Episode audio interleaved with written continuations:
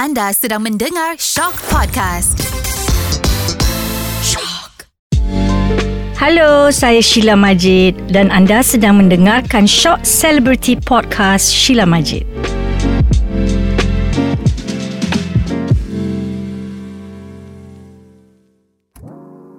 Halo, saya Sheila Majid. Terima kasih kerana masih lagi bersama kami mendengarkan Short Celebrity Podcast Sheila Majid.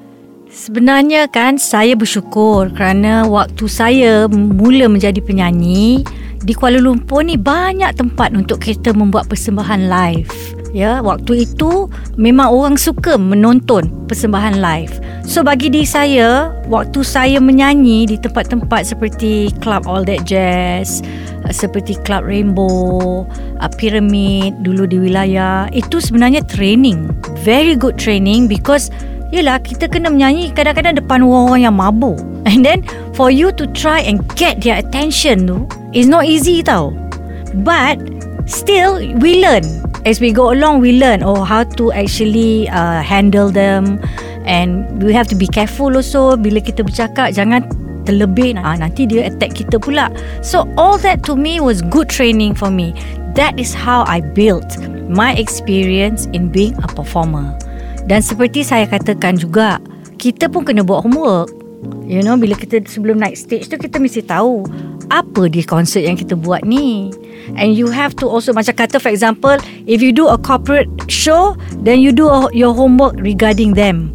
Because yang datang ni semua daripada company yang sama. So bila you bercakap, semua boleh relate, then they will pay attention to you.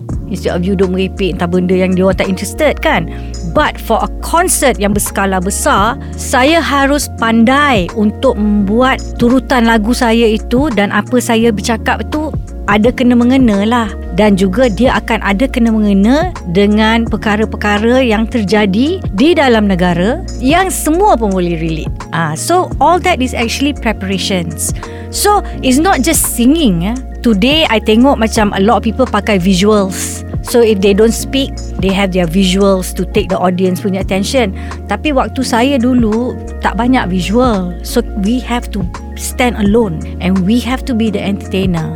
Dan bagi diri saya itu dia yang memberi saya training untuk macam mana saya nak beraksi di dalam pentas yang berskala besar maupun pentas antarabangsa.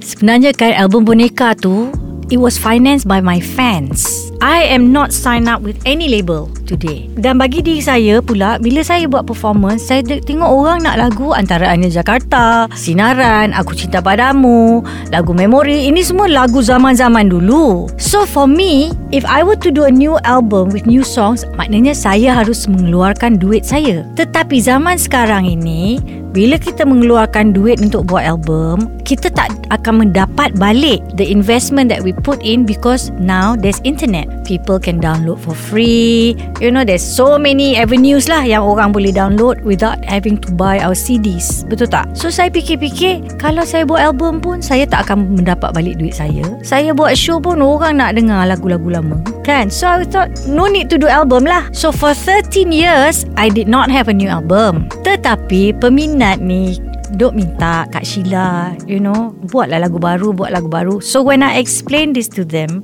Then they said You know what Kita semua ni Akan kumpul duit And give you to do an album Best tak I have the best fans In the world I tell you Okay Mula saya kata Eh takkan lah But dia orang nekat So if you look at my Boneka album if you look at the sleeves dalam tu ada special things. There's four companies in there. Those are all owned by my fans and these are the ones that actually paid for my album boneka. They just want a new album from me. And they don't even want their money back.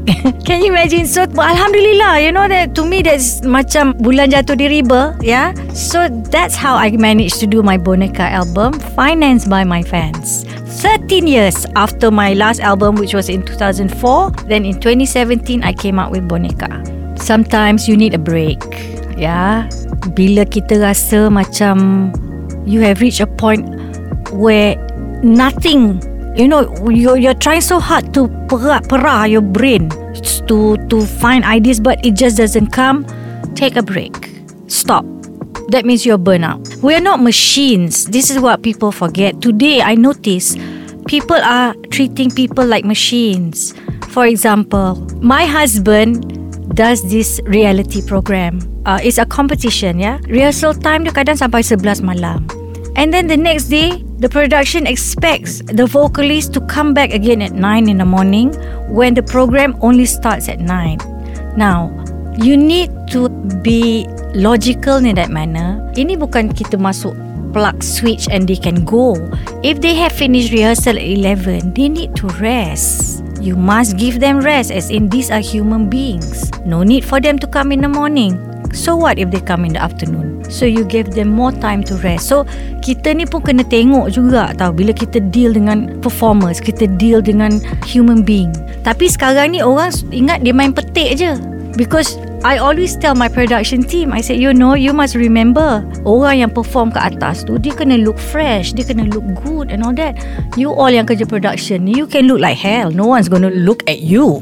So even if you don't have enough rest, but your kerja jalan, you don't have to look good. Tapi yang frontliners ni, you must give them a certain amount of time to rest. Itu important so that you will not reach burnout. And you also must have good time management. You won't reach burnout. I always tell my children if you have work that was given on Monday but you have to pass it up on Friday, do it on Tuesday. Because Tuesday bukan you ada apa nak buat tapi tak tunggu sampai Friday morning baru nak buat. Ni nak pass up petang ni. That's when you're going to have shoddy work because you don't have time to check and that's when you're going to get burnt out because in that short time you have to really think. But at least katalah you get your apa on Monday, Tuesday you start you buat and then you think you have finished it. Okay, put aside. Then Wednesday you might think, "Hey, you know what? I can improve more on that." You go back to it. So you actually have a lot more time to actually look into it and give a great presentation on that Friday. And kita juga sometimes we tend to say, "Ah, buat ni besok lah I have time." Sekali besok something happen. Ada pula your brother termasuk longkang ke, you have to bring him to the hospital So you are already faced with that which is more urgent and then you kena tinggalkan this thing that you've left behind and then lepas tu ada benda lagi datang accumulate lagi accumulate lagi and then you're just gonna look at it and go I can't do this it's too much but because why because you did not do a proper time management on it. As for me, I try and finish whatever I can, even though it's two weeks away. I just try and finish it because then it's out of my way. New things come, I can handle it. I won't feel so bogged. Itu dia. No procrastinating lah. Try and finish what you can as much as you can today, even if it's going to be a week away that you need to send it or whatever. Actually kan, there's no secret. Dalam apa-apa bidang yang kita buat pun, mutu is very important. Quality. We know that, but whether we do it or not is another thing. Like some people ask me, how do you keep yourself slim? How do you need? How you? You know what you're supposed to do, but do you do it or not? You know you're supposed to exercise. Believe me, a lot of people malas nak exercise. I pun malas sebenarnya. But it does help, you know. It makes you think better.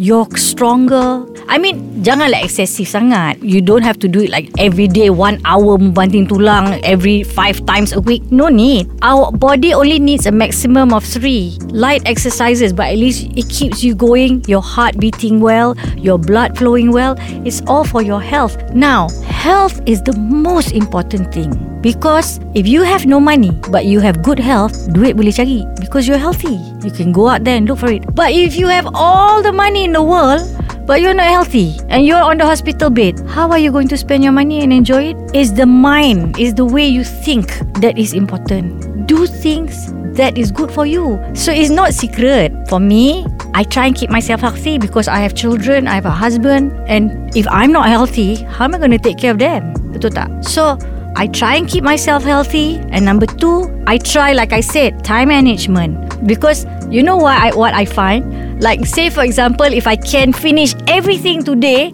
sekali tomorrow there's nothing that happen, I have a whole free day to do my manicure, me time, whatever. You know? And whatever that you're supposed to do is already out of the way.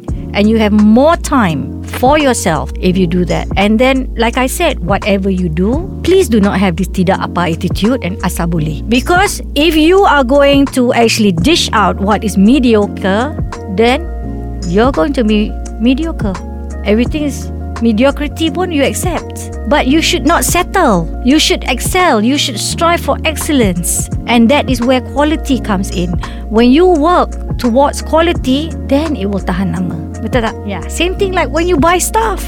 Because you need to be proud of your work. Because results is important. To me, my father had a very good quote. He said to me, you know what? If you're good, you don't go around saying you're good. If you're good, you let people go around tell other people you're good. So results are important. No point saying saya, saya, me, me, I, I, I, me. But you cannot, you don't show the results to it. So you won't, you won't last long. Orang will say, alah dia tu cakap je. But if you don't talk much, but you show it in your results, people will say, eh dia punya show itu aku tengok bagus lah ni, ni, ni. Let people talk about it. But you just keep on giving out good work, good quality stuff. Because you know why? I respect my fans so much that I would want to give them things that I would actually like quality stuff. Then only I can give it to my fans. That's why I take a long time to do my album. I have to like it. It's too important. It's a mindset. Alright, so nantikan episod akan datang. Ada banyak lagi cerita yang menarik yang ingin saya ceritakan.